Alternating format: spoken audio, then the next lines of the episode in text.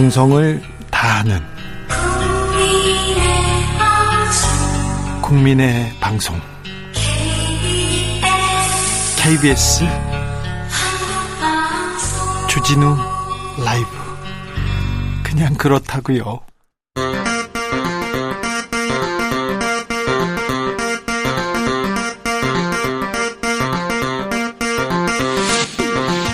주진우 라이브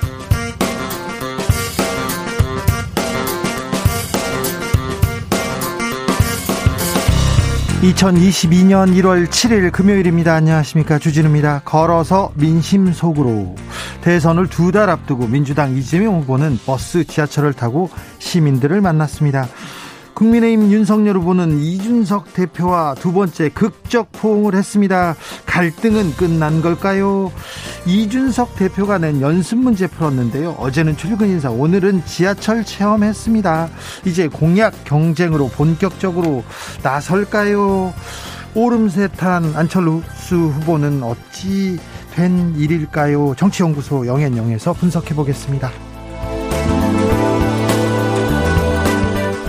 문재인 대통령의 지지율 다시 오름세입니다. 박근혜 전 대통령 특별 사면이 긍정적인 영향을 미쳤다는 분석이 나오고 있습니다.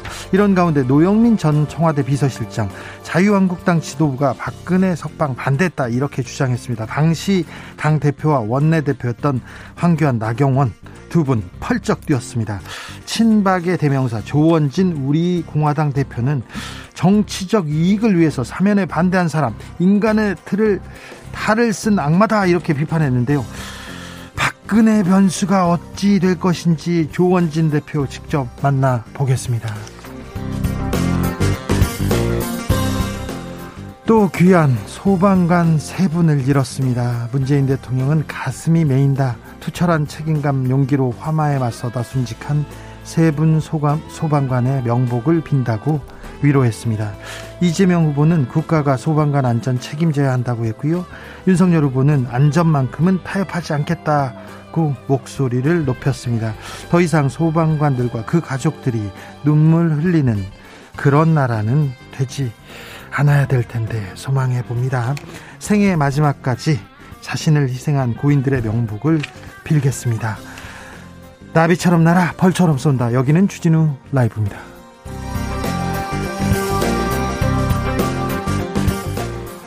오늘도 자중자애 겸손하고 진정성 있게 여러분과 함께 하겠습니다. 2022년 한 주가 지나갔습니다. 아, 올해 일주일 어떻게 보내셨습니까? 계획대로 잘 돼가고 있지요? 믿고 있습니다. 국민의힘은 내용과 분열 그러다 화해 포옹을 이어갔습니다. 냉탕 온탕을 오갔는데요. 윤석열 후보 이준석 대표와 격한 포옹 어떻게 보셨습니까? 민주당은 소확행 공약 내놓고 있습니다. 어, 혹시 서울에서 거리에서 지하철에서 이재명 후보 만난 분 계신가요? 윤석열 후보 만난 분 계신가요? 윤석열 후보가 지하철에서 이렇게 서 있는데요. 그 앞에 있던 출근길 앞에 있던 분, 어우 참 그분은 시선을 어디에다 둬야 될지 참 난감해 하시던데. 정치권에 보내는 여러분의 목소리 들어보겠습니다. 샵 9730 짧은 문자 50원, 긴 문자는 100원입니다. 콩으로 보내시면 무료입니다. 그럼 주진우 라이브 시작해 보겠습니다.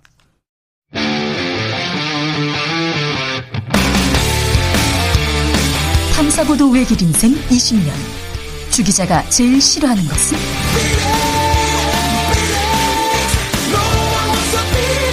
이 세상에서 비리와 부리가 사라지는 그날까지.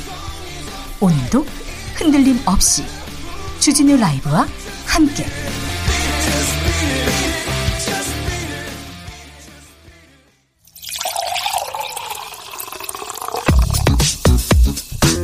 진짜 중요한 뉴스면 쭉 뽑아냈습니다. 줄 라이브가 뽑은 온데 뉴스 주스.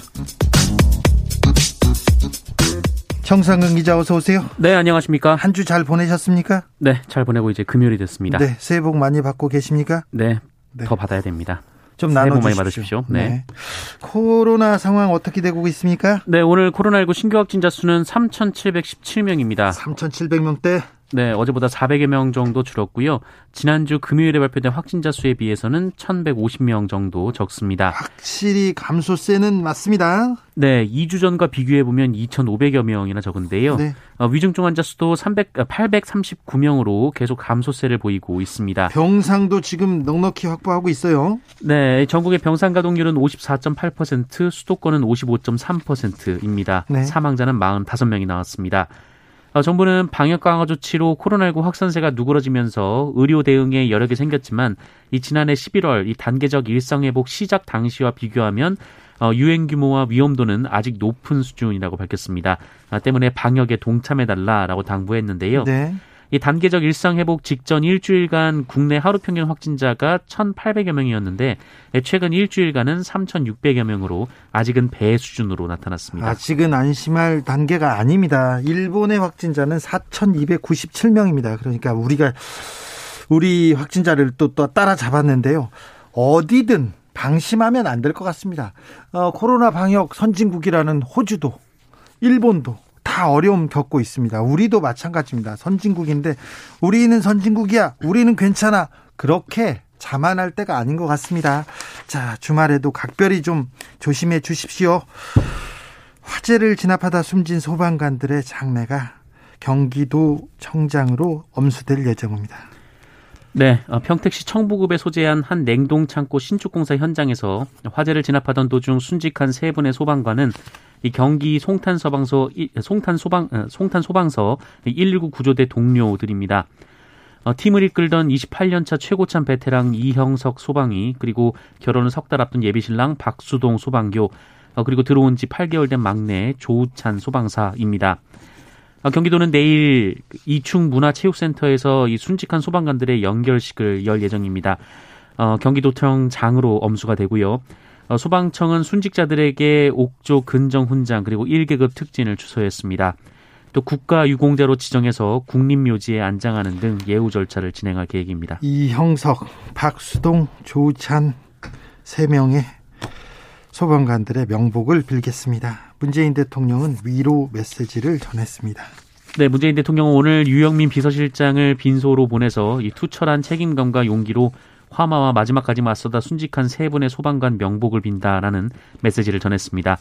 아울러 문재인 대통령은 갑작스러운 사고에 슬픔에 잠긴 유가족, 유가족들에게도 위로의 메시지를 전했습니다. 어, 유영민 실장은 유사한 사고가 계속 벌어지고 있다면서 다시는 이런 일이 없도록 정부가 잘 논의해 대책을 내놓겠다라고 밝혔습니다. 대선 주자들도 고인의 빈소를 잇따라 찾았습니다. 어, 이재명 민주당 후보는 국민의 생명과 안전을 지키기 위해 애쓰시는 분들인데 어, 정말 애도하고 명복을 빈다라고 밝혔고요.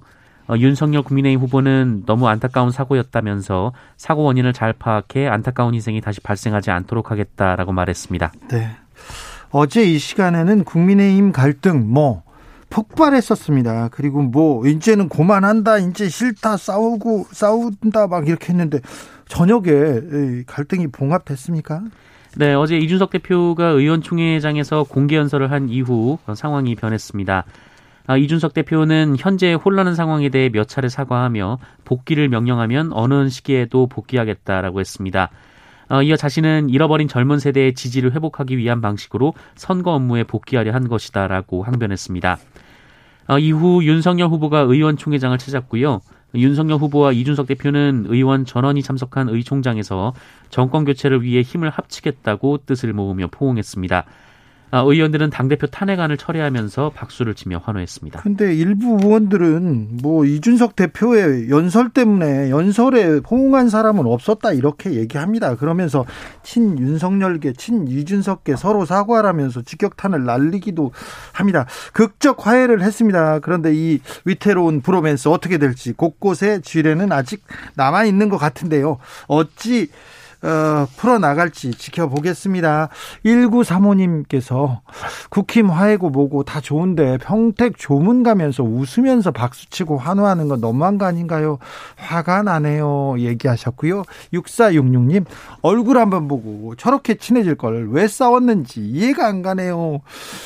저렇게 친해졌는지는 아직 모릅니다. 네. 그렇지만 뭐, 어, 둘이 이제 손을 잡고 힘을 합치겠다고 하니까 좀 보시죠. 지켜보시죠. 조혜숙님, 요즘 정치계 상황을 보면요. 정치 정신이 쏙 빠집니다. 한 치 앞도 볼 수 없고요. 예상할 수도 없고요.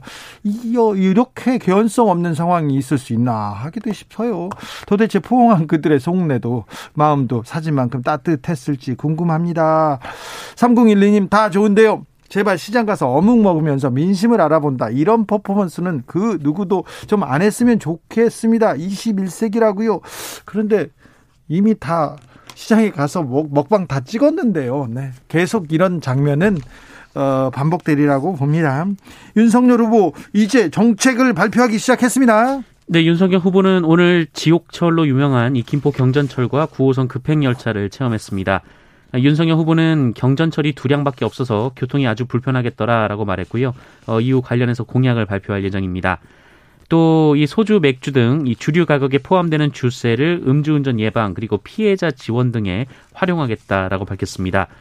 어, 주세의 10%인 3천억 원을 음주운전 시동 잠금 장치를 지원하거나 음주운전 예방 치유센터를 구축하거나 음주운전 교통사고 피해자 지원 사업에 활용할 것이다라고 밝혔습니다.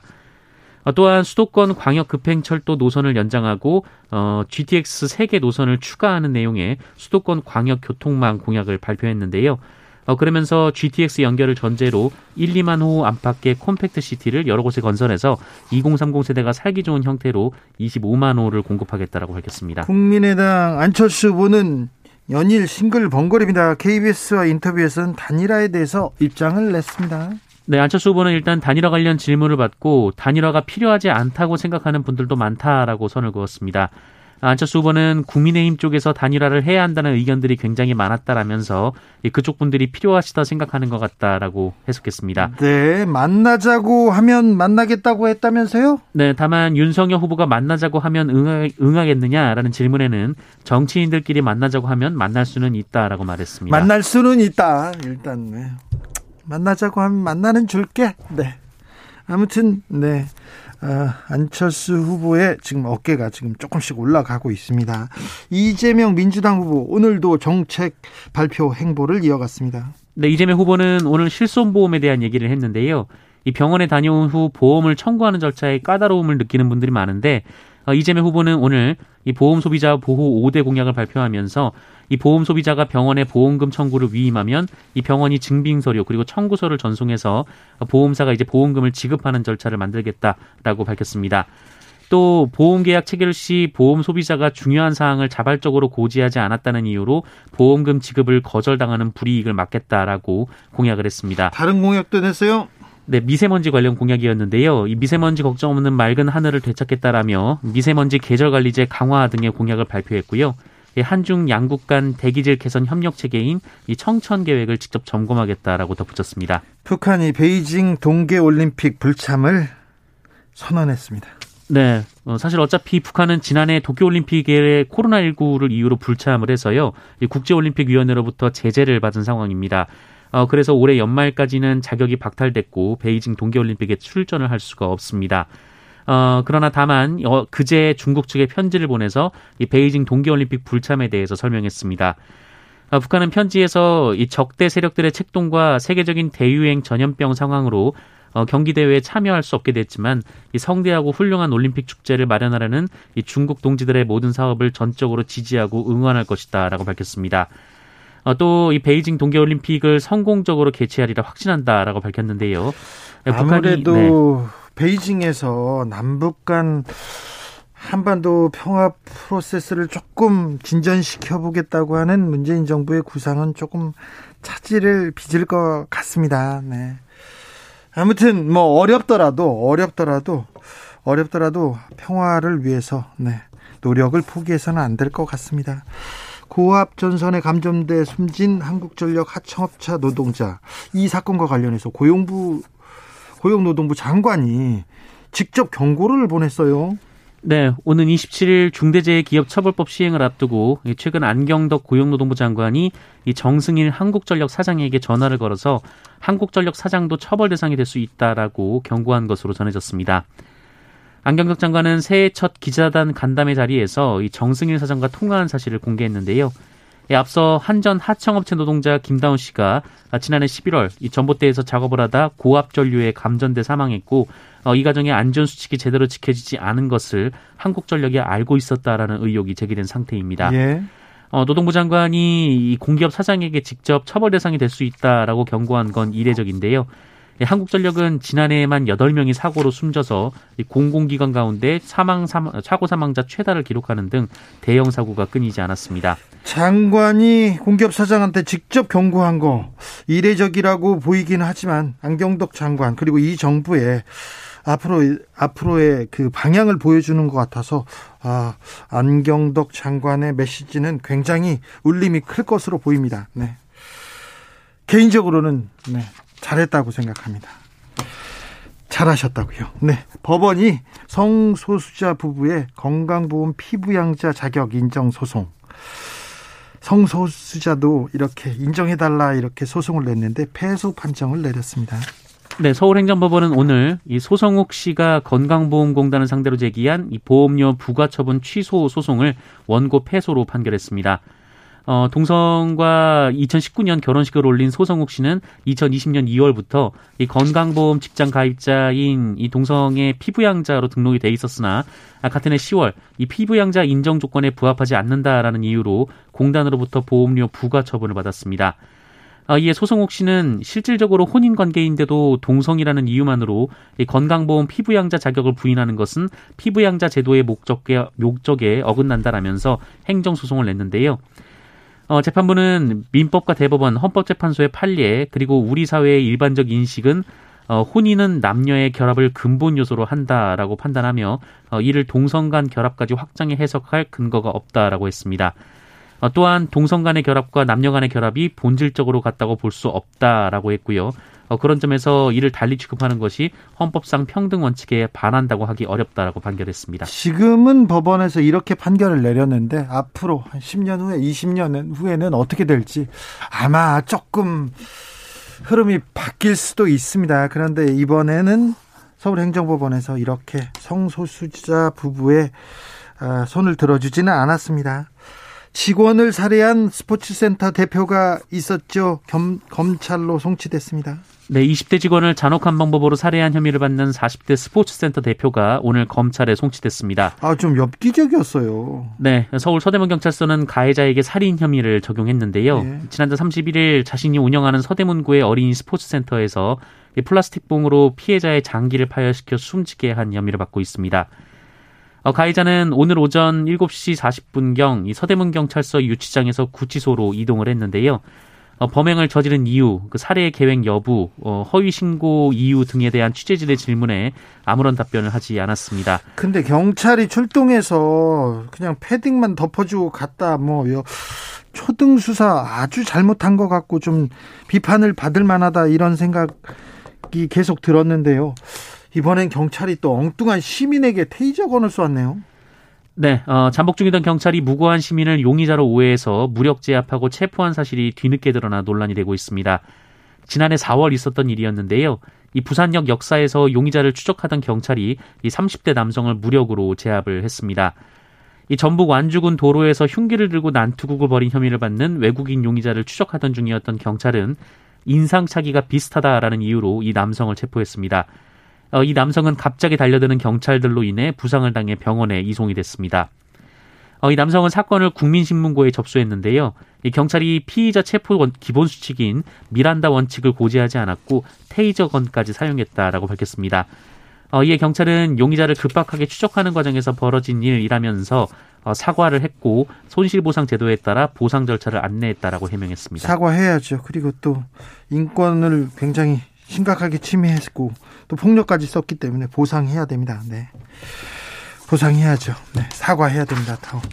주스 정상근 기자와 함께 했습니다. 감사합니다. 고맙습니다. 4033님께서 삼가 고인의 명복을 빕니다. 살아계신 소방관의 트라우마 치료도 기원합니다. 네. 어, 소방관 그리고 가족들에 대한 트라우마 그 부분에 대해서도 좀 국가에서 신경을 좀 썼으면 합니다. 8271님, 다 필요 없고요. 그냥 이준석 대표가 부럽네요. 맨날 이름 앞에 젊은이 붙지 않습니까? 비슷한 또래인 저는 벌써 나이가 이렇게 됐냐고 부정적인 말을 듣는데 어린이나 젊은이라는 수식어가 항상 붙는 이준석이 부럽네요. 아, 그런 생각도 하셨군요. 1509님, 내 나이 70 넘어서 가장 큰 선물은 문재인 대통령님이 박근혜 전 대통령님을 사면한 겁니다. 그러니 당연히 지지율은 올라야 합니다. 아, 그렇게 생각하십니까? 0805님, 대선 후보들 청년 공약 많이 내는 거 좋습니다. 다만 사회적 약자가 청년만 있는 건 아니잖아요. 하루가 멀다 하고 쏟아지는 아동학대 사건, 하청 노동자 사망 사건, 너무 높은 노인 자살률, 아, 노인 빈곤 문제 크지요. 소수자 차별 등 사회적 약자를 위한 공약은 잘 보이지 않습니다. 표가 안 돼서일까요? 그런 것도 같습니다. 코스피 5천도 좋고 청년 적 책도 좋고 다른 사회적 약자들을 위한 목소리도 함께 내주셨으면 좋겠습니다. 표를 떠나서 그런 목소리도 어, 널리 퍼지는 그런 대선이 됐으면 합니다. 네. 어, 지적 감사히 받겠습니다. 교통정보센터 다녀오겠습니다. 김한나 씨.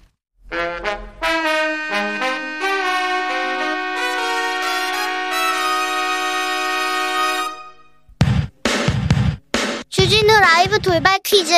오늘의 돌발 퀴즈는 주관식으로 준비했습니다. 문제를 잘 듣고 보기와 정답을 정확히 적어 보내주세요.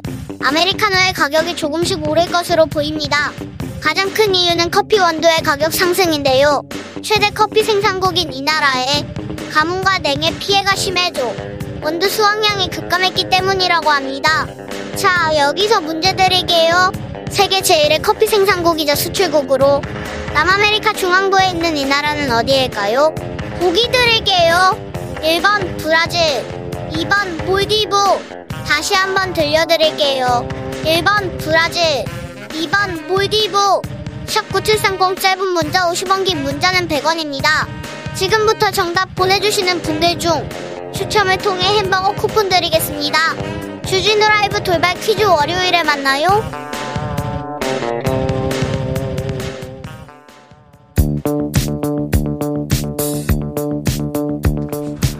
대한민국 정치의 새로운 100년을 준비한다. 21세기형 국회 싱크탱크 정치연구소 영앤영. 정치권에 보내는 비대면 정치 컨설팅 오늘도 뜨겁게 분석해 보겠습니다. 정치는 데이터다. 정치는 과학이다. 박시영 윈지코리아 컨설팅 대표 어서 오십시오. 네, 반갑습니다.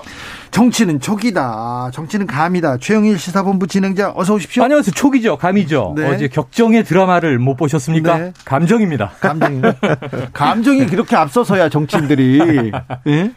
그런데 그렇게 싸우다가 네. 나 안에 문을 빈다 그렇게 나는 손을 딱 긋다가 그리고는 갑자기 또 껴안고. 정치인들은 좀 감정이 왔다 갔다 하는 것 같아요. 정치인뿐 아니고 일상에서요. 네. 우리가 흔히 부부관계 비유를 하면 아니요 일상에서 네. 그렇게 왔다 갔다 하지 아니, 아니, 않습니다. 금슬이 좋다 그럴 때 네. 부부 싸움 한 번도 안 하고 뭐 20년 30년 살았는데 이런 부부는 금슬이 좋은 게 아니에요. 서로 죽일 듯이 싸우다가 음. 화해를 하면 뜨겁게 포옹하는 그런 부부가 진짜 금슬이 좋은 거예요. 아, 그렇습니까? 그럼요. 저 특이한 해석이시네요. 어떠, 어제 이제 어, 쭉 봤는데 네. 어, 한 편의 드라마를 보는 것 같아요. 그 드라마죠, 드라마. 어, 서로의 필요에 의해서 하긴 했는데 네. 극적으로 손을 잡았긴 했는데 그렇습니다. 서로의 피해를 예, 음, 필요에 필요에 의해서. 의해서.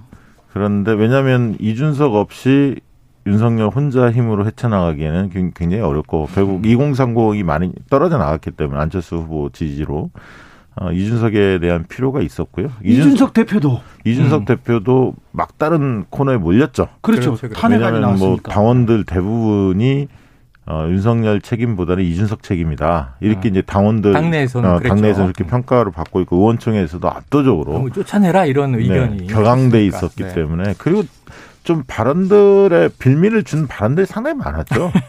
네. 뭐, 뭐, 뭐, 뭐 연수 문제? 네. 막 이런 식의 음. 본인이 너무 좀 기고만장한 이런 그, 그런 느낌을 줬기 때문에 많이 불편했죠. 음. 보는 사람들 입장에서. 그래서 결국은 약간 백기투항 비슷하게 된 건데 네. 어쨌든 이, 이준석 대표도 그, 그 몰렸다가 극적으로 살아난 케이스라고 보여집니다. 그런데 이제 보면 이래요. 사실은 갈등이 계속 지속되는 것보다 지금 새해 들어서 갈등이 점점점 고조되다가 클라이막스까지 갔으니까 여기서 지금 김종인 전 총괄 박차고 나갔지 않습니까? 근데 여기 이제 이준석 대표까지 만약 내부에 탄핵 방법은 없어요. 당원 당규에 따르면 네. 불가능한데 문제는 버텨서 싸운들 누구도 실익이 없단 말이에요. 네. 지지율은 쭉쭉 떨어지죠. 네. 그러니까 이런 상황에서 당연히 갈등의 지속보다는 봉합이라도 된 게 그나마 다행인데 네. 문제는 이 봉합이 좀 국민들에게 다수 납득이 될 수 있어야 되는데 네. 그동안 우리가 어떻게 분석을 해왔냐면 이건 이준석 대표 개인의 감정, 윤 후보 개인의 감정, 물론 성격과 캐릭터의 문제도 있습니다. 김종인 전 총괄까지 포함해서 세 명이 다 누구도 양보하거나 말 한마디를 좀 이렇게 살갑게 하는 스타일이 아니잖아요. 예. 그러니까 말 한마디에 가시가 있죠. 거의 칼이 숨어 있죠. 서로 서로를 향해서 돌다 보니까 계속 상체기만 나는 거예요. 하지만 사실은 이게 개인의 캐릭터 문제는 표면적인 거고 이면에는 세력 간 충돌이다. 이렇게 네. 보는 거죠. 왜냐하면 이제 앞으로 여러 가지 이권을 놓고 대선뿐이 아니에요. 당권에 관련해서는 지금 3월 9일 날 재보선도 치러야 돼요. 여러 군데. 공천도 해야 되고. 6월 지방선거. 엄청난 또 이게 정치 시장입니다. 그러니까 그 안에 그걸 알고 있는 세력들의 충돌인데 아우 곳곳에 지뢰가 어제 개인적인 캐릭터는 아 형님 리더십 아 이준석 대표가 드디어 숙이는구나 이제 택시 기사 또 코스프레 좋은데 문제는 세력 간 충돌이 어떻게 봉합됐는지에 대한 설명이 없어요. 그러니까 이런 부분에서는 국민이 어, 그리고 포옹하면 끝나는 거야? 울산 회동 때 봤는데 역시 윤핵관 문제 해결 안 되니까 또 싸우잖아. 그러니까 서로에 네. 대한 존중이나 신뢰 이런 부분들이 이렇게 강해 보이진 않아요. 그러니까 음. 어떻게 보면 불편한 동거 체제를 지금 하고 있다. 마지못해 예. 양쪽 다 타격이 크니까 음. 서로 이제 손을 잡은 건데 그 여론조사들을 보면 오늘 이제 뭐 JTBC도 발표가 되던데 자 전체 흐름이 네. 그러니까 지금 국민의힘에서 계속 반전 드라마를 썼다고는 하는데 네. 그 동안 지지율 흐름이 추이가 완전히 바뀌었습니다. 네. 근데 그건 뭐 많은 분들이 알고 계실 것 같고 음. 오늘 이제 JTBC 발표되는 걸 보니까 김종인 선대위 위원장 음. 전 사퇴한. 것들 그리고 이제 슬림화 시켰던 선대위 이 본부. 부- 본부 이 부분에 대해서 국민들 다수는 잘한 결정이다 네네. 이렇게 평가를 하고 있어요. 음. 그 아, 얘기는 네. 저도 그렇게 봤거든요. 그러니까 최악을 피하고 아무것도 안 되는 구조에서 어. 차악 정도는 선택한 어. 오히려 김종인 선대위원장 그게 김종인 선대위원장의만의 책임은 아니었죠. 후보 본인의 책임도 컸고 주변 참모 그룹도 문제가 있었고 선대위 구조도 문제가 있었지만 네. 이준석 대표의 문제도 있었죠. 어쨌든 최악 국면에서 김종인 선대위원장이 오히려 나감으로 인해서 심기일전하고 뭔가 뛰겠다라는 어떤 상징을 좀 보여줬고 네, 네. 선대위 쇄신안에 대해서 그날 보여줬던 음. 윤석열 후보의 모습은 기존의 모습보다는 어, 질의응답 과정에서 국민들 목소리를 좀 듣겠다. 음. 네네. 비판받는 지점이 어딘지를 음. 본인이 좀 설명을 했어요. 쇄신한 발표 어, 그래서 때. 어, 조금, 음, 좀 달라질 수도 있겠구나라고 하는 시그널을 기대감. 줬다는 측면에서는 음. 저는 그, 그 대목 자체는 긍정적으로 보는데 문제는 지금 이준석 후보 대표하고 손을 잡았지만 떠난 2030이 음. 지금 최근 조사에서 보면 20대에서는 이재명 후보와 안철수 후보 간의 각축전이고 윤석열 후보는 3위권으로 완전히 밀려났거든요. 음, 음. 그러면 이제 그 떠난 과연 윤석열 후보의 지지 이탈층이 돌아올 수 있는 거냐? 이준석 대표가 열심히 뛰면 어 그런데 그 이준석 대표가 뛴다고 돌아올 것 같지는 않고 윤석열 후보가 과연 달라진 모습을 보여줄 수 있냐 이게 키포인트 같은데 그 달라진 모습 중에 하나는 핵심은 뭐냐 능력과 자질 측면이에요. 음. 그 부분을 과연 보여줄 수 있느냐의 게임이 아닌가 네, 저는 좀 네. 그렇게 보고 있어요. 전 능력과 자질이라기보다 간단한 비유를 드려볼게요. 그러니까 정치 소비자인 우리 유권자, 국민들이 이 상황을 보고 있어요. 옛날엔 정치권에서 막 이벤트들이 벌어지면 우리 컨벤션 효과이기도 했지만 어 잘하네, 어 못하네 이렇게 이제 이 관전을 하면서 입장을 개입시키는데 문제는 지금의 정치 소비자는 되게 분위기가 싸늘하다고 봐야 돼요. 식당에 왔어. 국민의힘 식당에 와서 이 집 음식은 메뉴가 어떤가? 맛이 있나? 가성비가 좋나? 이게 테이블에 앉아서 기다리고 있어요. 근데 주방에서 우당탕 퉁탕 소리가 나요. 이렇게 들여다 보니까 수석 주방장, 총괄 주방장, 주방 대표가 쌈박질이 난 거예요. 음. 막 싸워. 그 이게 왜 이래? 음식은 언제 나와? 근데 서로 막 포옹을 하더니 택시 타고 갔어. 음. 음식 안 나와. 지금 유권자가 받아들은 국민의힘에 뭐 공약이 있습니까? 정책이 있습니까? 이제 나오겠죠. 그러니까 이- 이제 나올 거라고 기다리면 그때 네. 나와서 어떻게 되냐면 조금 더 기다려 주십시오. 자, 이게 쇄신안 발표할 때 그 얘기를 윤 후보가 했거든요. 국민 여러분 조금만 기다려 주십시오. 뭔가 준비해서 내겠습니다. 그때도 비판이 쏟아졌어요. 지금 대통령 후보가 준비해서 내는 거냐? 준비가 돼 있어야 되는데. 근데 아직도 주방장끼리는 우당탕 퉁탕.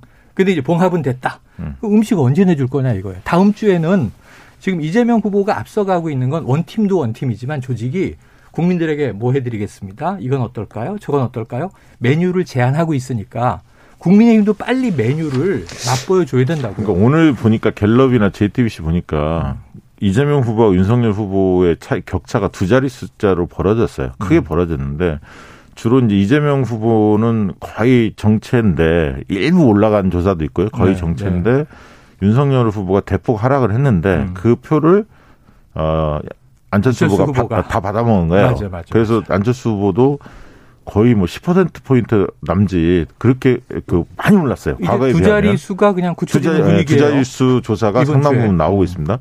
그래서 이제 안철수 후보에 대해서는 많은 사람들이 꺼진 불인 줄 알았어요. 네. 근데 불씨가 살아 있었고 음. 윤석열 때문에 화를 타고 네, 그러니까. 타고 있습니다. 그래서 앞으로 과연 상강 체제로 이 뛰어 오를 수 있느냐? 음.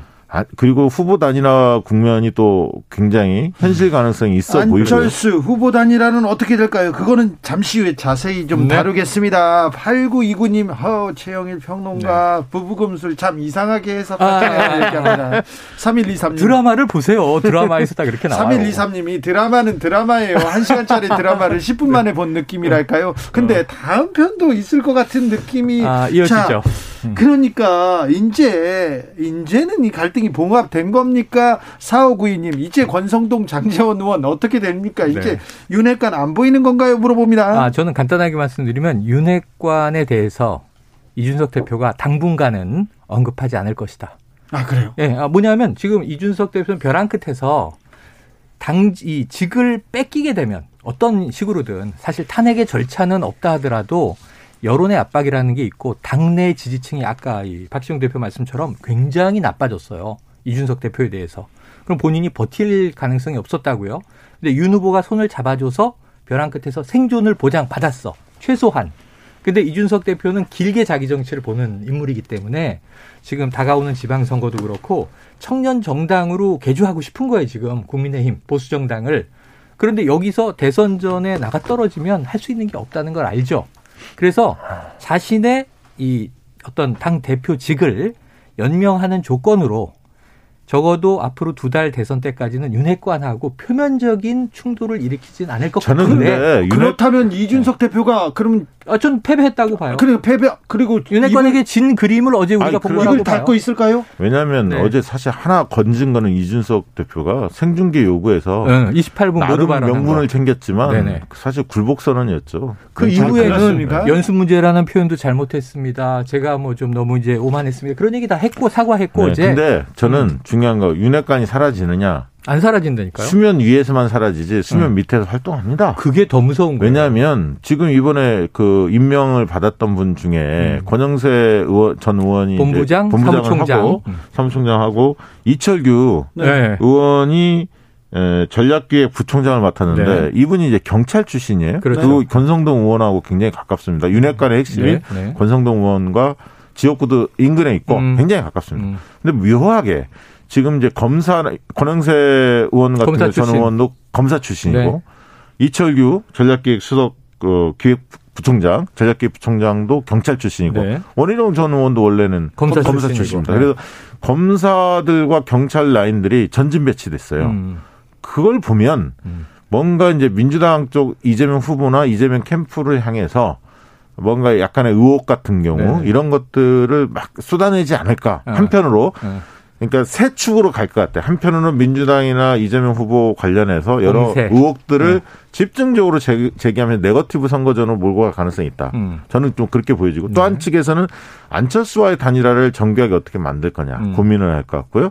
세 번째는 2030을 좀 다시 끌어들이기 위한 나름대로 좀 겸손하면서 여러 가지 공약. 스키, 어, 스킨십도 하고 이런 공약들로 내고 소통 행보를 강화하지 않을까. 그 세 가지가 점쳐집니다. 박시영 대표님, 음. 최영일 평론가께서 이제 이준석 대표는 대선 때까지는 좀 조용히 입을 어, 다물 것이다 이렇게 low-key로 얘기- 갈 거예요. 아니 본인이 근데 운전대를 잡았잖아요. 네네네. 대선 운전대를 내가 잡겠다는 아. 상징적 표현이란 말이죠. 또 갈등이 일어나진 않겠죠 윤석열. 갈등은 있을 수 있는데 뛰쳐나가기는 쉽지는 않을 겁니다. 이번에는- 뛰쳐나가는 순간 이준석 대표의 정치적 생명이 굉장히 위험하죠. 자, 한 번 더 이런 일이 벌어지면 사퇴하겠다. 세번 그 얘기를 가출하면. 가. 네, 가출하겠다. 원래 삼진아웃도 있잖아요. 네. 네, 그대 그대 그 대신 이제 가출을 안 한다는 의미로 지금 당사에다 침대 놔달라 그랬죠. 아예 그런데 숙식하겠다. 그런데 중요한 것은 서로 신뢰하느냐 문제예요. 음. 지금은 서로 필요에 의해서 손을 잡았지만 네. 가슴 깊게 서로 신뢰한다는 느낌은 사실 안 들어요. 그동안 오고 한 말들이나 이런 거 여러 가지 봤을 박시영 때는 대표가 지금 필요라는 단어를 몇번 네, 강조합니다. 맞아요. 그렇습니다. 필요에 의한 강조입니다. 그러면요 여기서 하나 더 물, 음. 묻고 갈게요. 김종인 전 위원장은 그럼 음. 가만히 있을까요? 아, 저기 윤석열 후보를 응원할까요? 그분은요 가만히 있는 것을 못 견뎌 하시는 분이에요. 그렇지. 약간 언론에 자기가 많이 드, 뭐 다뤄지는 것을 굉장히 즐겨 하시는 것 같아요. 그렇죠. 그래서 뭐 사무실 개인 갖고 있지 않습니까? 네, 맞아요. 거기 나오면 또 기자들이 늘 포진한 예, 데 있고 그렇죠. 가끔 또 언론에 부르겠죠. 음. 그러면서 이제 훈수를 줄 겁니다. 네. 그렇다고 윤석열 후보를 기존의 메시지처럼 성토 중심으로 가지는 않을 거예요. 아하. 약간 양비론 비슷하게 네. 이재명도 비판할 거 비판하고 음. 안철수 안철수 후보한테는 가장 매섭게 비판할 겁니다. 아 그래요? 원래 천적이지 않습니까? 네. 김종인 선대위원장. 그래서 이제는 이 정권을 가질 뻔한 총괄 자리에서 네. 이제는 이 자문 컨설턴트 역할로 좀 하방했다. 네. 근데 저는 그냥 놔두진 않을 거예요. 그러면은 이 김종인의 입은 매우 적대적인 메시지를 쏟아낼 것이 분명하기 그러니까요. 때문에 무섭죠. 그래서 이 선대위 해체를 선언하는 날, 자, 김종인 전 총괄의 자리는 없고 사실은 해촉하기 전에 자진 사퇴를 해버렸지만 계속 조언을 듣겠습니다라는 이제 여운을 남겼는데 당시에는 김종인 전 총괄은 내가 조언을 왜 해줘? 네. 나온 마당에 굉장히 이제 뭐 비전도 없는 인물이고 말도 못 알아듣고 이런 얘기를 막 쏟아냈지만 네. 사실 지금 이준석 대표의 역할을 보고 있었는데 서바이벌을 했단 말이에요. 전 이준석 대표가 보이지 않는 커넥션 역할을 하면서 그럴 가능성이 있죠. 김종인 전 총괄을 관리하기 위한 노력을 네, 나름 그럴 할 겁니다. 그리고 홍카콜라 홍준표 네. 의원과의 관계는 어떻게 됩니까? 뭐 다음 주에 뭐 비공개 아, 회동 얘기가 맞아요. 언론에 보도가 되던데 만날 가능성도 있죠. 있죠. 어. 있는데 이제 홍준표 전 대표, 네. 그 홍준표 후보가 수면 위에 올라서 네. 적극적으로 돕는 것 자체가 어.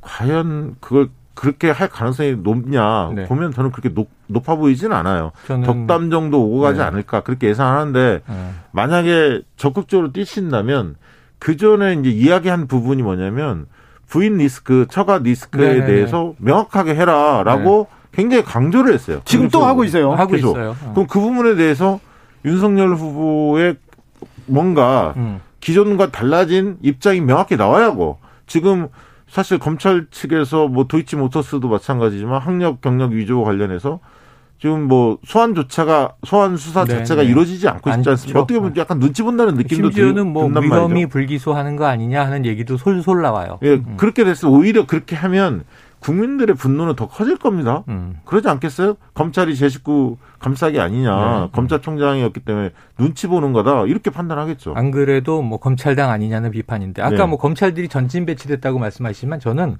전진 배치가 아니라 그대로예요. 애초에 권성동 전 사무총장도 검사였고 네. 다그 그라인을 그 검사 출신들이 잡고 있는데 네. 근데 이제 저는 홍카콜라 네. 홍준표 의원은 합류하지 않는다. 왜냐하면 잘 보시면 탄력을 받아서 지지율이 야 조금 노력하면 되겠구나. 내가 이 팀에 합류하면 플러스 알파가 되는데 대통령이 되는 길을 굳히기 하는 디딤돌 역할 내가 할 수 있어. 그래야 자기가 빛나는 거예요. 그렇죠. 지금 지지율이 하락하고 있는데 왜 들어갑니까? 제가 홍준표 의원이면 정치적 계산을 하면요. 지금 들어가면 여차하면 공멸이에요. 밖에 내가 버티고 있어야 나라도 살아. 어쩌면 그 이런 위기의 상황에 내가 딱 나오면 어쩌면 이제 이 보수의 이순신이 될 수 있을지 모르지만 그렇게 위험한 모험수를 두기에는 지금까지 홍준표 의원의 스탠스로는 오히려 삼자적 평론가적 관점을 더 즐길 것이다. 이 부분이 관전 포인트입니다. 네. 포인트입니다. 뭐냐면 이준석 대표가 그동안 관계를 보면 음. 안철수 후보와 관계가 굉장히 불편했어요. 안 아, 좋았죠. 나빴죠, 나빴죠. 그리고 김종인 선대위원장도 굉장히 안 좋았고. 안 그렇죠. 좋았어요. 자, 2030이 안철수 쪽으로 많이 빠져나왔습니다. 음. 안철수 때리기를 해야 돼요. 음. 이준석 입장에서. 이제는 윤석열 시작했죠. 후보는 때릴 수 없어요. 나중에 음. 손을 잡을 수도 있기 때문에 그렇죠. 단일화를 염두에 그렇죠. 두면 그러면 누군가 그 역할을 해야 돼요. 음. 이준석 대표가 자임하고 그 역할을 할 가능성이 있는데 음. 그렇게 됐을 때 홍준표 전 대표는 어떤 입장일까? 저는 안철수 후보는 아마 때리지 않을 겁니다. 아하. 홍준표 후보는. 왜냐하면 결국은 윤석열 후보 단독으로 집권하기 어렵다. 음. 이렇게 판단이 이미 끝냈다고 보고 음. 왜냐하면 후보가 준비가 너무 안 돼 있고 아까 배우자 리스크나 여러 가지가 있기 때문에 어 약간 지지율은 상승할지 몰라도 따라잡기 쉽지 않을 거다 이렇게 판단하고 음. 있을 것 같고 그래서 홍준표 어, 전 대표의 메시지를 유심히 보시면 음. 안철수 후보에 대해서는 그렇게 그 비판하지 않습니다. 지금까지 안 했죠. 안 지금까지 합니다. 안 했습니다. 이룸님께서 단일화는 되겠지만 서로 더 가지려다가 시기 한참 늦어서 할 것 같아요. 포스터 투표용지 인쇄 중에 단일화 할 때도 얘기합니다. 이제 내리막세를 탄 윤석열 후보 그리고 오르막 길에 오른 윤- 안철수 후보의 단일화가 초미의 관심사가 돼버렸어요. 네. 돼버렸어요. 그래서 네. 이 어쩌면 아니할 수 없는 상황이 될 텐데 네. 저는 이제 다음 주 여론조사가 분기점이에요. 하나의 분기점. 왜냐하면 이번 어제 본 이 봉합을 국민들이 어떻게 평가하느냐. 저는 오르는데 소폭 단기 오른다. 잠깐 올랐다가 별로 의미 없다. 그 다음에 다른 이슈에 묻혀버릴 가능성이 큰데 다른 이슈가 안철수의 약진이 지금 적어도 10%, 15% 이렇게 딛고 올라가서 20% 근접하면 거기서 빠지는 건 윤석열 후보의 표란 말이에요. 지금 지지율이란 말이에요. 그럼 비등해지잖아요. 비등해지면 여기서는 붕괴가 더 가속화돼요. 어, 안철수도 가능하네. 20까지 올라가네. 그럼 20까지 갔으면 30 못 찍을 한 법 없네. 근데 지금 호감도 비호감도 비교를 해보면 못 찍습니다. 안. 후보가 훨씬 유리해. 음. 그래서 전 안철수 19, 20%에 모든 게 달려 있다. 그래요. 아니 그러니까 호감도로 보면 약간 추가 상승 여지는 분명히 네, 있어요. 네, 안철수 후보가. 아 그래요. 더 네. 오를까요? 아, 조금 올라가. 조금 더. 왜냐하면 2030 여성층이나 이런 쪽에서 네. 여성층에서 조금 더 오를 가능성이 있어요. 있다 보여지는데 아까 얘기했듯이 초반에는 지금 이준석과 어쨌든 봉합을 했기 때문에 음. 윤석열 후보도 조금 상승 여지가 있단 말이에요. 그렇죠, 그렇죠. 그러면 안철수 후보가 단계에 더 뛰어오르기 쉽지는 않아요. 일단은 추락이 예, 정지하면 정- 예, 네, 딱 그렇죠. 멈춰 있는 상태에서 아. 다음 주에 그냥 비- 지- 이번 주하고 아. 비슷한 양상을 보일 가능성도 있고 어 그렇게 봤을 때 어, 안철수 후보는 지난 서울시장 재보궐선거에서 단일화 과정을 너무나 잘 알거든요. 이게 그렇지. 디테일의 디테일의 그 협상 전략에 따라서 어마어마하게 차이가 하나 있고요. 음. 그 모수를 뭘로 잡냐, 전 국민을 대상으로 할 거냐, 아니면 민주당 지지층만 빼고 나머지를 그렇죠. 잡을 거냐. 아마 어. 이거 기싸움 팽팽할 그렇죠. 거고요. 두 번째는 실제 단위화에 들어가잖아요. 그럼 여론조사를 돌리, 돌릴 수밖에 음, 없지 않습니까? 그렇죠. 그럼 날짜 공개가 돼요. 음. 그러면 어떤 현상이 벌어지냐. 이런 대형 이벤트의 네. 경우에는 조직 조직 총동원. 조직이 총동원되고 뭐 착신하고 난리가 아닙니다. 그렇죠. 맞아요, 네. 맞아요. 특히 이제 뭐 휴대폰 가상번호를 한다면. 적극적으로 전화 받아라 동료하면 음. 안철수 후보가 4에서 5% 포인트는 무조건 진다고 봐야 돼요. 음. 음. 그 조직세에 조직력 때문에. 왜냐하면 그 안철수 후보를 지지하는 분들은 정치에 관심 없는 분들이 상대적으로 제법 있어요. 음. 무당파적 성격을 갖고 있는 분들이. 그래서 그렇게 전화에 적극적 응대를 상대적으로 덜 합니다. 국민의힘 쪽이 훨씬 세다고 봐야 하고요. 그렇게 보면 안철수 후보가 여론조사상 뭐 전국민 대상으로 하든 아니면 뭐 민주당 지지층을 제외하든 음. 어쨌든 협상에 있어서 한 5%포인트 음. 이상은 높은 상태에서 단일화를 해야 안철수 후보가 승산이 있지 음. 그렇지 않을 경우에는 윤석열 후보가 될 가능성이 더 높은 게 현실적이에요. 어, 그 말에 동의하면서 음. 요게 올해 좀 제가 다르다고 보는 건 뭐냐면 주변의 보수 성향 지지층이나 혹은 이제 뭐 심지어는 국민의힘 당원이나 이런 입장의 이야기를 모아보면 제가 좀 놀란 게 뭐냐면 지금 윤석열 후보 교체론 심지어 70%에 육박했다. 이게 어디서 나온 거냐면 당내에서 나온 거예요. 그러니까 지지층에서 나온 거야. 민주당 쪽에서 막 흔들려고 아 윤석열 내려가야지 교체해야지 이렇게 분위기 잡는 게 아니고 당내에서 어제 이 화합이 이루어졌는데 가장 비판적인 게 민주당이 아니에요. 민주당 주권 지지자들까지 강 건너 불구경하면서 야, 이게 거의 갈등이 더 갈 줄 알았더니 봉합이 됐네? 네. 그러면은 다시 올라가고 우리 후보랑 싸우는 거 아니야? 준비해야지. 이게 민주당 태세고 당내 여론 중에 강성 보수 지지층이 윤석열 후보 실망이다. 이준석을 이 기회에 내쳐야지 왜 다시 품어주느냐 이 불만이 되게 높아요. 당내 있어요. 그 여론조사를 돌리면 저는 국민의힘 지지층이 안철수를 많이 찍을 거라니까요. 아니, 근데 조직이 아니, 동원 옛날처럼 제가- 동원이 안 제가 돼. 음. 그 단일화 하기 전에 단일화 뭐 빨라 2월 중순일 거고 2월 뭐 하순에 할 수도 있지 않습니까? 선거운동 들어간 다음에도 그렇죠, 할 그렇죠. 수도 있는데 저는 어떻게 보냐면 안철수 후보는 지금까지는 양 후보들이 이재명, 윤석열 이 두 후보 측에서 사실은 양측의 싸움이 있었지 그냥 비판도 안 하고 내버려 둔 거예요. 사실 안철수 음. 맞아요, 맞아요, 후보는. 맞아요. 그런데 자 도덕성이나 여러 가지 부분에서 두 후보가 상처가 꽤 있어요. 흠도 맞아요. 있고 왜 안철수 후보는 상대적으로 그런 부분이 덜하단. 말이에요. 그 네. 부분이 깨끗하게 보이는 측면은 있지만 네. 정치적 때는 가장 많이 묻었습니다. 안철수 후보가 음. 10한 2년 동안에. 네. 윤석열, 이재명 후, 후보의 정치적 때보다는 안철수 후보가 그런 부분이 많이 묻어 있거든요. 음. 갈짓자 행보도 했고 뭐 숱하게 손도 잡았다 실수, 실패도 하고. 파괴 행보 등 아, 저는 저는 그 등등. 부분을 아직은 네. 양 후보나 양 정당이 본격적으로 네거티브를 안 해서 음. 그냥 프리 상태로 있기 때문에 지금 네네네네네. 올라온 거지. 네. 나중에 이게 본격화 되잖아요. 네.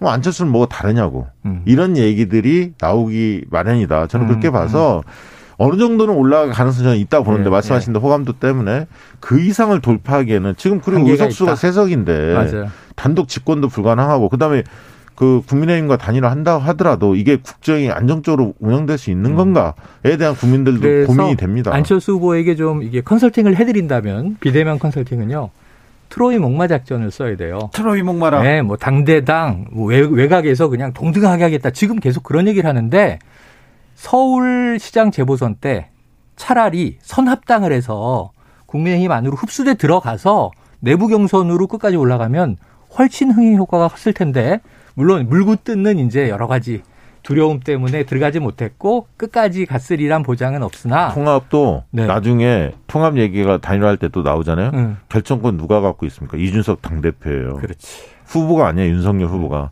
이준석 당대표는 안철수와 몸이 섞이는 거 싫어합니다. 지금. 지금부터 이제. 안철수 후보를 때리기 시작하겠죠. 어, 그렇겠죠. 당연히 때리죠. 네. 그 시작했다라고 볼 수도 있고 그래서 저는 M&A 당하고 네. 내부에서 투쟁을 해서 권력을 뺏어오는 것이 유일한 방법이다. 아, 그럼. 아, 당대당으로 아니, 선거 국면까지 당대당 가면 통합을 하면 어렵죠. 쇼킹하긴 안철수가 한데 어렵죠. 음. 안철수 노선이라는 게 음. 양 기성정당을 비판하면서 홀로서기가 음. 그, 그래도 그런 기성정당을 싫어하는 층한테는 음. 나름대로 울림도 있고 지지를 받을 이유도 있었어요. 음. 그런데 전격적으로 대선 먹기 위해서 통합을 한다? 그 전에 통합이 김종인 위원장이 뭐 반대하고 뭐그 이렇게 전에도 안 됐는데. 안 됐는데 예, 대선 이번- 코앞에 두고 토- 통합한다? 그건 코미디죠. 어, 그게 쉽지 않을 텐데. 그런데요. 지금껏 윤석열 후보하고 이준석 대표가 싸워가지고 네. 이슈를 독점했어요, 사실은. 맞아요, 맞아요, 맞아요. 근데 이제 앞으로 윤석열 후보, 안철수 후보가 이 또 경쟁하면서 이슈를 독점하게 될 네, 수도 네, 있는데 네. 그렇죠. 그러면 이재명 후보는요, 계속 지금 공약을 내고 있는데 음. 이거 그 이재명 후보한테는 어떤 이제 이제는 잘 보시면 TV 토론을 할 수밖에 없습니다. 할 수밖에 없어요. 왜냐하면 윤석열 후보가 공개적으로 그렇게 표명을 했고 무제한 한다는 어, 얘기까지 한다고 나왔어요. 했고 음. 그러면 이제 방송사들이 그동안 미뤄놨던 것들을 하겠죠. 이제 하기, 음. 하기 시작할 겁니다. 그러면 삼자 토론이 있을 수도 있고요. 최소한 어, 심상정 후보까지 사자 토론이 있을 수도 네. 있고 김동연 양자 후보까지 일대일 뭐 토론도 어떤 있고. 데는 그게 더 재밌겠다 네. 싶으면 부를 수도 네. 있을 겁니다. 그러면 그 이슈가 이제 음. TV 토론을 중심으로 형성될 수밖에 없습니다. 그럴까요? 그래서 토론이 1월에 시작될 수밖에 없는데 네. 지금 이제 다음 주면 이미 1월 중반이니까 네. 1월 중반 혹은 후반에 TV 토론이 시작되면 적어도 안철수 후보가 지금 5% 이상이니까 최소한 3자 토론은 열릴 수밖에 없는데 요렇게 시작이 되면 이 단일화에 대해서 안 후보와 윤 후보가 입장을 얘기한다고요. 그리고 나서 이게 토론이 한 서너 번 진행되면 2월에 본인이 던진 말이 덫이 돼. 네. 그래서 그것을 부인하면 그러니까 삼자 토론이 되면 어떤 양상이 네. 벌어질까? 저는 예상이 돼요. 네. 윤석열, 안철수 두 후보가 집중적으로 이재명 후보 공격하는. 공격도 하고 질문도 그쪽으로 갈 거예요. 네. 그러면 네. 이재명 후보의 발언 시간은 훨씬 더 늘어납니다. 그렇죠. 그걸 어떻게 잘하냐 못하냐의 맞아요, 게임이지 맞아요. 네. 스포트라이트는 어떻게 보면 이재명 후보가 맞아요, 받을 수도 맞아요. 있어요. 그렇죠. 이재명 후보가 피할 리 없습니다. 자, 그러면요. 대선 막판 남은 변수 또 뭐가 있습니까? 아. 하나씩만 짚어주세요. 지금 하나 정말 남아 있는 게 단일화가 있고요. 그 다음에는요. 아니요 정책과 공약이에요. 네. 지금 예를 들면 이재명 후보는 정책과 공약이 일부 나오고 있는데 물론 대선 직면해서 공약집이 나오고 이게 뭐 몇 대 과제 몇 대 이제 이 공약해서 나오겠지만 지금 현재 핵심 얘기가 던져야 돼요. 그러니까 이재명 후보는 지금 기본 공약 간다 이 얘기하고 있고 뭐 국민 재난 지원금 심지어 탈모 지원 그런데 문제는 지금 국민의힘은 공약이 아직 별로 안 보여요. 메뉴를 빨리 준비해서 컨텐츠를 내놔라 이게 변수입니다. 마지막 변수는요? 저는 뭐 사실 그 지금 변수는 오히려 네거티브 변수가 제일 셀 것 같아요. 그렇죠. 네거티브 또 있겠죠? 네. 시작되겠죠? 네. 1월에 터집니다. 터집니까? 아, 어느 1월에 쪽으로 터지죠. 터집니까? 양쪽 다 터질 거예요. 그래요. 네. 아직도 60일이 남았고 네거티브 깁니다. 아직 네, 네. 본격적인 네거티브는 시작도 안 한 것 같습니다. 경창기지 문도 안 열었다. 자, 정치연구소 영현영, 최영일, 박시영, 박시영, 최영일 두 분 감사합니다. 고맙습니다. 저희는 잠시 숨 좀 돌리고 6시 2부에서 박근혜 변수에 대해서 조원진 대표와 논해보겠습니다.